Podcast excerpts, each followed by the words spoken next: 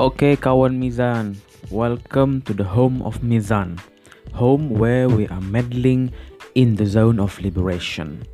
Jadi pembahasan kita pada pertemuan kali ini kita akan membahas terkait hal-hal yang berhubungan dengan ideologi politik atau political ideology. Kenapa ini penting untuk membuka pembahasan-pembahasan kita ke depan? Karena ini adalah salah satu tonggak yang menjadi sumber permasalahan di bangsa kita. Mengapa demikian? Kita akan coba telaah satu persatu kawan-kawan Mizan bahwasanya political ideology ini akan menentukan sebenarnya bagaimana konstruksi negara yang kita inginkan. Yang menjadi masalah saat ini ideologi kita dalam hal politik di mana perpolitikan kita itu direpresentasikan dengan adanya partai-partai politik dan partai-partai politik kita itu lack of political ideology. Itu yang menjadi sumber masalah. Nah, kita akan bahas hal tersebut. Kalau kita berbicara ber, terkait dengan hal-hal kebangsaan, kenegaraan, maka kan kita harus melihat berbagai macam aspek. Kita harus melihat aspek ekonomi, kita harus lihat aspek hukum, kita harus lihat aspek politik, sosial, budaya, dan lain sebagainya. Ini melupakan aspek-aspek atau faktor-faktor variabel-variabel khusus yang sangat penting dalam sebuah negara. Termasuk di dalamnya ideologi. Kita tidak akan membicarakan ideologi negara karena itu adalah konteks yang jauh lebih abstrak. Tapi kalau kita turunkan dia kepada aspek-aspek tadi, mulai daripada aspek hukum, politik, dan ekonomi, maka pembicaraan kita akan menjadi jauh lebih mudah ketimbang kita membicarakan ideologi pada tingkatan negara karena ideologi pada skup atau lingkup negara itu akan jauh lebih sulit dikristalisasikan bahkan saya pribadi berpendapat bahwa tidak mungkin ideologi negara itu dikristalisasi karena bangsa kita khususnya bangsa Indonesia terlebih adalah bangsa yang sangat beragam. Kemudian untuk menginfiltrasi satu ideologi tertentu kepada begitu banyak pemikiran yang berbeda itu akan jauh lebih sulit. Oleh karena itu ketika kita ketika kita mencoba membicarakan ideologi politik yang direpresentasikan dengan ideologi-ideologi dalam partai-partai politik itu akan jauh lebih mudah karena mengkristalisasikannya lebih relevan dan itu perlu adanya ideologi pada diri-diri partai politik tersebut. Nah, itu yang kita akan bicarakan kawan Mizan. Kalau misalkan kita melihat kondisi ya partai politik kita saat ini setidaknya kita tidak usahlah mundur terlalu jauh sampai ke masa orde baru misalkan atau bahkan lebih lama lagi ke orde lama. Itu memang masa-masa di mana perpolitikan kita jauh dari yang namanya dewasa.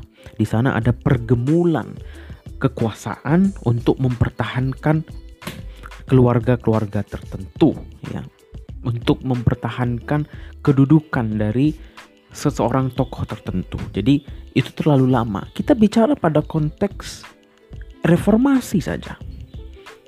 Setidaknya dari tahun 98 hingga 2020 hingga detik ini, saya secara pribadi tidak dapat melihat secara pasti, secara terang benderang, secara jelas setiap partai politik itu menyatakan bahwa ideologi kami dalam berpolitik adalah seperti ini. Mengapa ini penting? Coba kalau kita lihat pembicaraan di luar negeri, di negara-negara yang sudah jauh lebih demokratis daripada negara kita. Ada negara Inggris, ada New Zealand, dan ada Amerika. Saya akan ambil tiga contoh negara ini. Inggris dan New Zealand atau Selandia Baru kita bisa katakan memiliki sistem pemerintahan yang sama dan itu tidak mengherankan karena mereka berdua adalah Commonwealth atau sepermakmuran. Jadi New Zealand adalah mantan koloninya Inggris. Ya, walaupun sekarang sudah menjadi negara independen ya, tapi tetap dalam persemakmuran Inggris. Sistemnya parlementer ya dengan jumlah partai setidaknya yang besar itu ada dua ada partai konservatif ya konservatif party dan ada partai buruh lebur party Konservatif partai konservatif ya atau konservatif party itu memiliki ideologi yang jelas dan mereka nampak ke dalam pidato-pidato tokoh-tokoh mereka dalam kebijakan-kebijakan yang mereka keluarkan ketika mereka diberikan amanat, diberikan tampuk kekuasaan itu dengan ideologi konservatif. Ideologi yang lebih mempertahankan apa yang sudah ada sejak lama. Jadi mereka sulit ya. Tidak impossible possible but uh, it's hard. Need uh, harder work ya. Work harder ya. Perlu uh, usaha yang lebih untuk menerima perubahan. Itu ideologi konservatif yang diterapkan oleh mereka yang berafiliasi. Dan juga para pemilihnya tentunya kepada partai-partai yang bukan maksudnya partai-partai mohon maaf kepada partai konservatif maksud saya Nah, lawannya adalah partai buruh. Mereka dapat dikatakan sebagai aliran kiri. Mereka lebih demokratis, sosialis. Mereka lebih menginginkan intervensi pemerintah sebagai kepanjangan tangan negara itu lebih banyak dalam mengurus urusan rakyat. Contohnya intervensi dalam bidang ekonomi, intervensi dalam urusan privat dan lain sebagainya. Jadi itu keinginan mereka. Jadi kalau kita telaah, jadi antara Inggris dengan New Zealand hampir sama. Jadi kalau kita lihat perbedaan antara konservatif dengan Labour Party, ya konservatif party dengan Labour Party itu jauh berbeda konservatif dalam hal intervensi pemerintah mereka menahan diri, mereka lebih kepada menjaga saja atau ikut ketika diminta. Nah, itu uh, kebiasaan lama. Sedangkan Labour Party tidak, mereka ingin mengintervensi sekalipun mereka tidak diminta. Itu adalah ideologi mereka, ide gagasan mereka dalam menjalankan negara, pemerintah harus intervensi. Jadi jelas. Jadi mana rakyat yang memilih mereka itu ketika melihat oh jadi begini, sebelum saya lanjutkan harus ada yang kita tambahkan bahwasanya setiap diri kita itu punya yang saya katakan sebagai inner ideology atau ideologi dalam. Setiap diri kita itu punya ideologi sebenarnya, punya ide, punya gagasan, punya nilai yang diperjuangkan. Nah, ketika kita melihat partai politik tentu ketika kita mengatakan bahwa oh, sepertinya partai ini memperjuangkan hal yang sama yang saya inginkan misalkan saya menginginkan kalau misalkan dalam konteks Inggris dan New Zealand ya, nanti Amerika selanjutnya.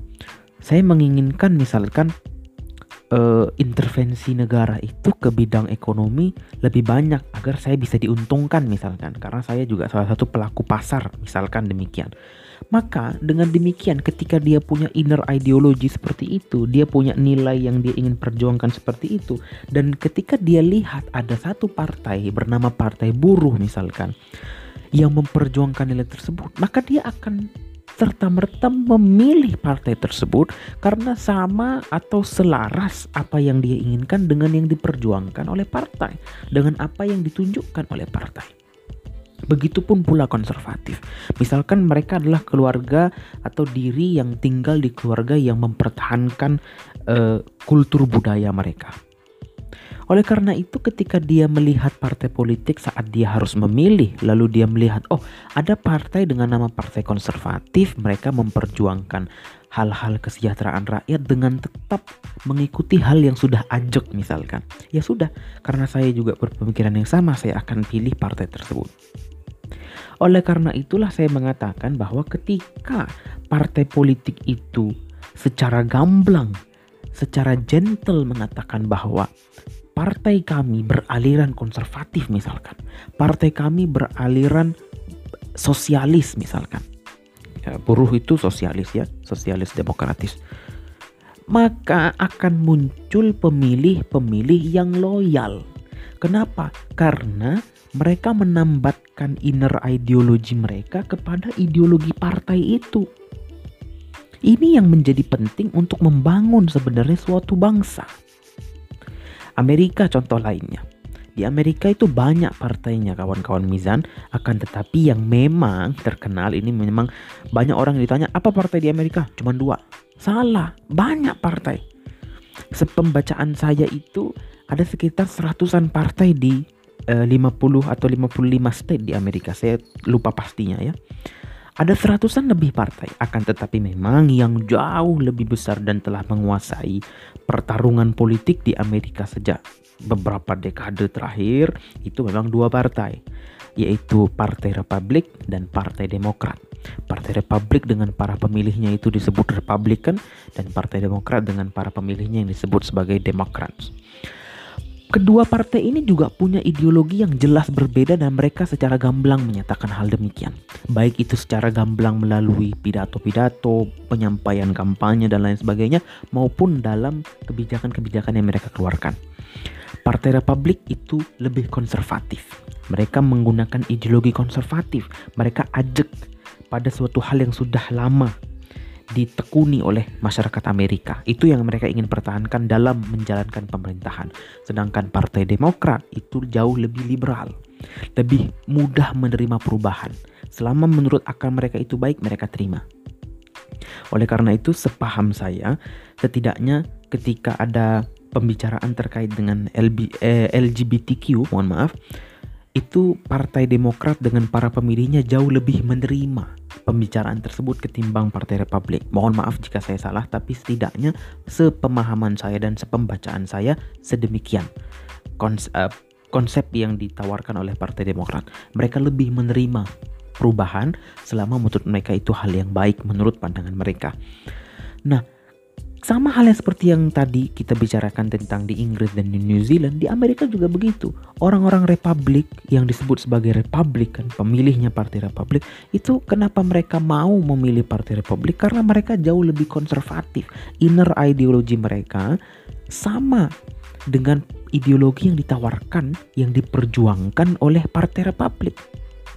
Oleh karena itu akarnya sangat kuat Republikan. Kalau kita lihat Trump misalkan sekarang sedang digoyang dengan begitu banyak permasalahan, dengan begitu banyak kritik, dengan begitu banyak uh, apa namanya ya keputusan-putusan atau kebijakan-kebijakan yang dianggap nyeleneh akan tapi akarnya tetap kuat. Kenapa? Karena akarnya Republikan yang memilih Partai Republik itu sangat kuat.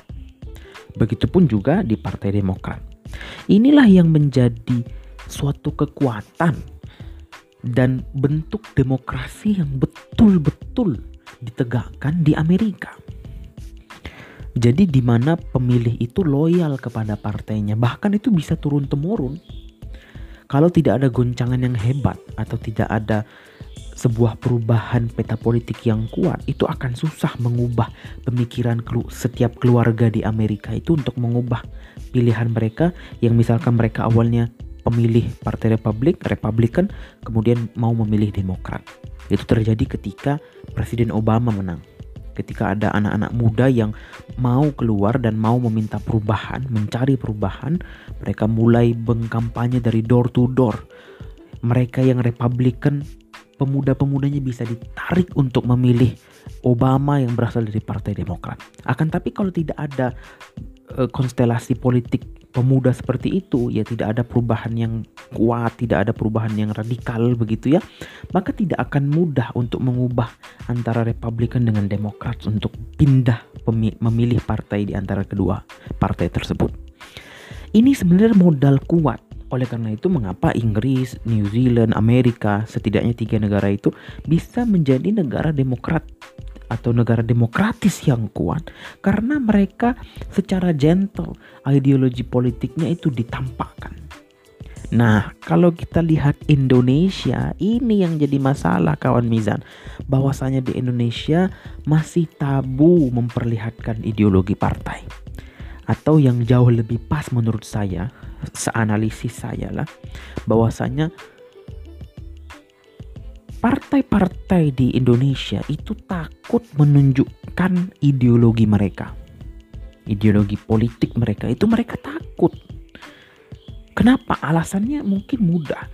Takut kehilangan konstituen, takut kehilangan pemilih. Ditutupi dengan atau diselubungi, diselimuti dengan pernyataan bahwa kita kan negara bersatu. Kita negara yang goyop ya kita yang bangsa yang rembuk misalkan tidak bisa terpisah-pisah jadi tidak perlu kita harus menunjukkan perbedaan-perbedaan.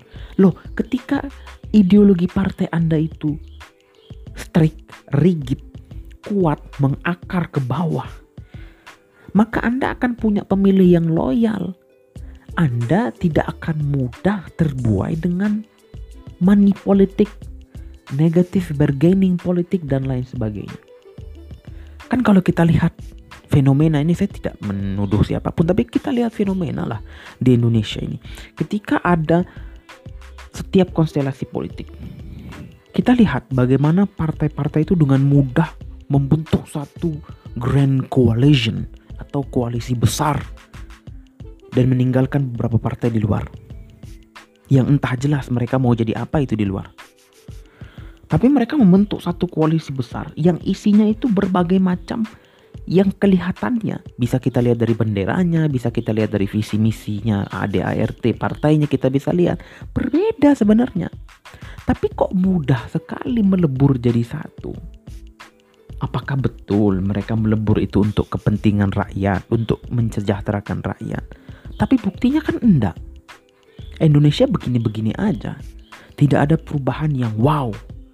Seharusnya kalau partai-partai besar itu bisa bersatu ya, membentuk suatu grand coalition ya menjadi satu kekuatan politik besar lo harusnya kan masyarakat Indonesia jadi sejahtera dong. Karena tidak akan ada pergulatan politik misalkan. Kita berpikirnya logis ya. Tidak akan ada pergemulan politik tidak akan ada uh, perang politik misalkan di tingkat yang jauh lebih besar lagi. Karena apa? Karena mereka membentuk grand coalition. Tapi kan tidak tak rupiah begitu-begitu saja. Indeks harga gabungan saham begitu-begitu saja. Ya indeks harga saham gabungan mohon maaf ya begitu-begitu saja. Perekonomian kita stuck saja di 5% bahkan dengan covid ini bisa minus 7,6% kalau saya tidak salah berdasarkan pemaparan presiden sendiri. Ini kan akarnya di tadi karena ketika mereka tidak menunjukkan ideologi mereka, ideologi partai mereka, maka pemilih juga bingung. Pemilih yang punya inner ideologi, setiap kita punya inner ideologi jadi bingung. Ini partai mengatakan bahwa mereka partai nasionalis. Tapi kok bau-baunya agak ke kiri. Tapi ini ada partai yang mengatakan mereka partai yang religius. Tapi kok juga bau-baunya malah ke kiri ini ada partai yang katanya nasionalis religius misalkan. Tapi kok ini lebih agak-agak ke kanan? Jadi nggak gentle partai politik kita untuk menunjukkan ini loh ideologi saya. Saya kami saya kita berideologi konservatif misalkan. Kami berideologi politik religius. Kami berideologi politik sosialis Ya, jadi sosialis dengan komunis itu jangan disamakan. Beda, sosialis itu mereka yang ingin intervensi. Ya sosialis kalau kalau kita baca buku-buku tentang komunisme ya, itu kan yang mengatakan bahwa komunisme itu atau pendapat para ahli bahwa komunisme itu adalah sosialis yang berubah menjadi radikal dengan tindak yang ekstremis dengan kekerasan itu merubah dari sosialis menjadi komunis. Ya sosialis itu tadi seperti partai buruh, mereka yang ingin intervensi pemerintah jauh lebih banyak di urusan ekonomi, di urusan sosial, urusan privat dan lain sebagainya. Nah, harusnya seperti itu partai-partai kita. Saya, kami, partai kami, partai kita adalah partai yang berideologi politik konservatif. Kami berideologi partai politik kami berideologi populis oh kami berideologi partai politiknya religius. Kami sosialis. Jelas komunisme tidak boleh. Karena sudah dilarang dengan TAP MPR nomor 25 ta MPRS nomor 25 tahun 66 selain itu silahkan berideologi politik. Kenapa penting ideologi politik itu menurut pandangan saya? Karena ketika anda nanti sudah terpilih dengan pemilih-pemilih Anda yang loyal tentunya, Anda akan mudah memperjuangkan apa yang telah Anda janjikan dengan ideologi-ideologi Anda, dengan ide Anda, gagasan Anda, nilai-nilai yang Anda perjuangkan itu jelas. Kalau sekarang sejak era reformasi saja, saya tidak menuduh satu pemerintahan dengan lain pemerintahan, tidak.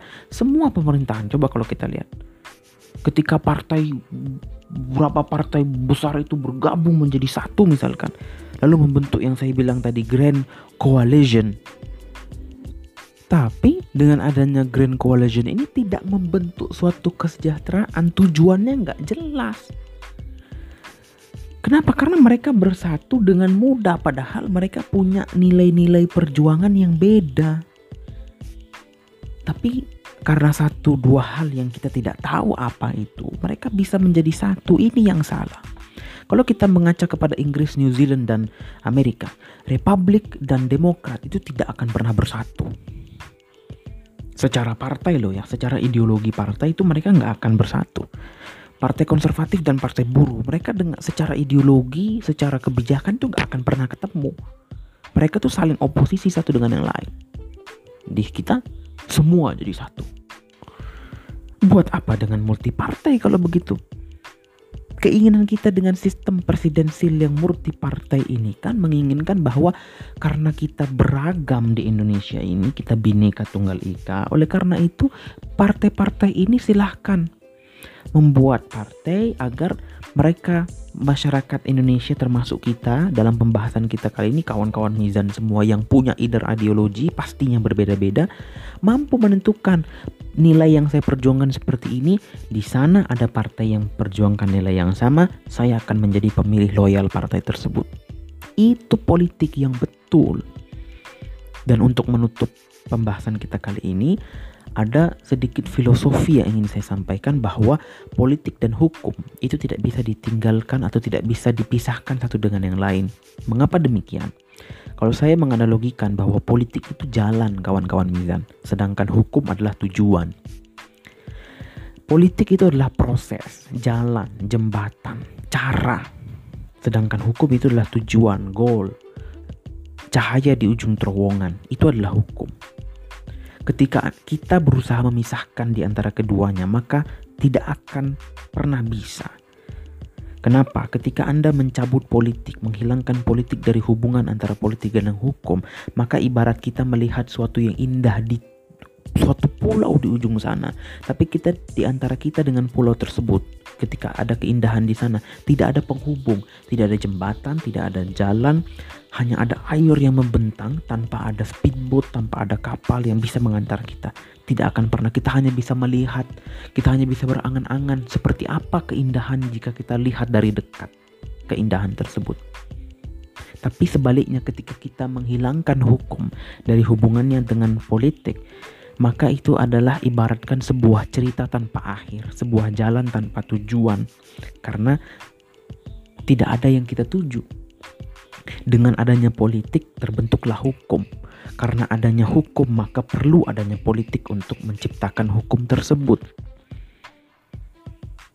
Itulah kawan Mizan bahwasanya ideologi partai politik itu perlu agar apa? Agar hukum yang ingin kita tuju, pembentukan hukum-hukum di Indonesia yang kita ingin agar hak-hak kita sebagai warga negara, nilai-nilai yang kita inginkan itu terbentuk menjadi sebuah norma positif. Itu bisa terwujud, maka penting ideologi partai tersebut. Karena itu kawan Mizan, saya mengajak kita semua untuk ayo kita perlu merekonstruksi, merestrukturisasi sistem perpolitikan bangsa kita. Saya mahasiswa hukum, oleh karena itu kami mempelajari tujuan sebenarnya. Tapi saya mengajak teman-teman, ayo kita jangan berhenti hanya membahas tujuan. Kita harus belajar dan harus memahami dan harus mampu mengubah jalan kita. Proses yang disebut sebagai politik itu kita harus benahi. Ya, kita harus ajak semua partai politik yang ada di Indonesia. Hei Anda semua, tentukan ideologi Anda dan secara gentle sampaikan kepada rakyat apa ideologi Anda. Dan tidak terlepas dari itu kita juga mengajak diri kita pribadi semua saya dan termasuk semua kawan mizan yang mendengarkan ayo keluarkan dan pikirkan inner ideologi kita itu apa. Jadi ketika nanti kita sudah berhasil meminta para partai untuk menunjukkan apa ideologi politik mereka, maka kita bisa mudah menambatkan, oh, saya memiliki inner ideologi seperti ini. Saya punya nilai-nilai yang ingin saya perjuangkan seperti ini dan ada partai di sana salah satu di antara multi partai tersebut yang memperjuangkan nilai yang sama. Saya akan memilih partai tersebut untuk memperjuangkan nilai saya. Karena kami punya nilai yang selaras. Itu politik yang sangat dewasa yang kita ingin tempuh. Dan saya jamin ketakutan kita di pembahasan-pembahasan sebelumnya saya mengatakan bahwa ketakutan saya dan mungkin ketakutan banyak orang terias politika akan berubah menjadi duo politika ketika legislatif tidak ada lagi. Tapi bergabung dengan eksekutif menjadi eksel legislatif dan yudisial. Tapi dengan cara ini ketika kita memaksa partai politik untuk menunjukkan apa ideologi Anda maka saya yakin kekhawatiran kita terkait terbentuknya duo politika itu tidak akan terjadi. Karena masyarakat Indonesia akan tercerdaskan dan mereka mampu menggali, menggali inner ideologi mereka dan partai politik akan membuka diri kami memperjuangkan nilai-nilai yang seperti ini. Kalau Anda ingin dan mempunyai nilai yang sama dengan kami, pilih kami, kami akan memperjuangkan itu. Dengan demikian, kita tidak hanya memiliki sebuah grand coalition yang kosong atau ibaratnya tong kosong nyaring bunyinya, besar saja koalisinya, tapi tidak membuat tidak memunculkan perubahan apa-apa bagi bangsa kita dan itu yang tidak kita inginkan. Baik, kawan Mizan, di mana pun kawan-kawan berada dan di mana pun, kapan pun kawan-kawan Mizan mendengarkan pembahasan ini mudah-mudahan bisa menjadi suatu manfaat bagi saya dan bagi kawan-kawan Mizan yang mendengarkan. See you next time. Goodbye for now.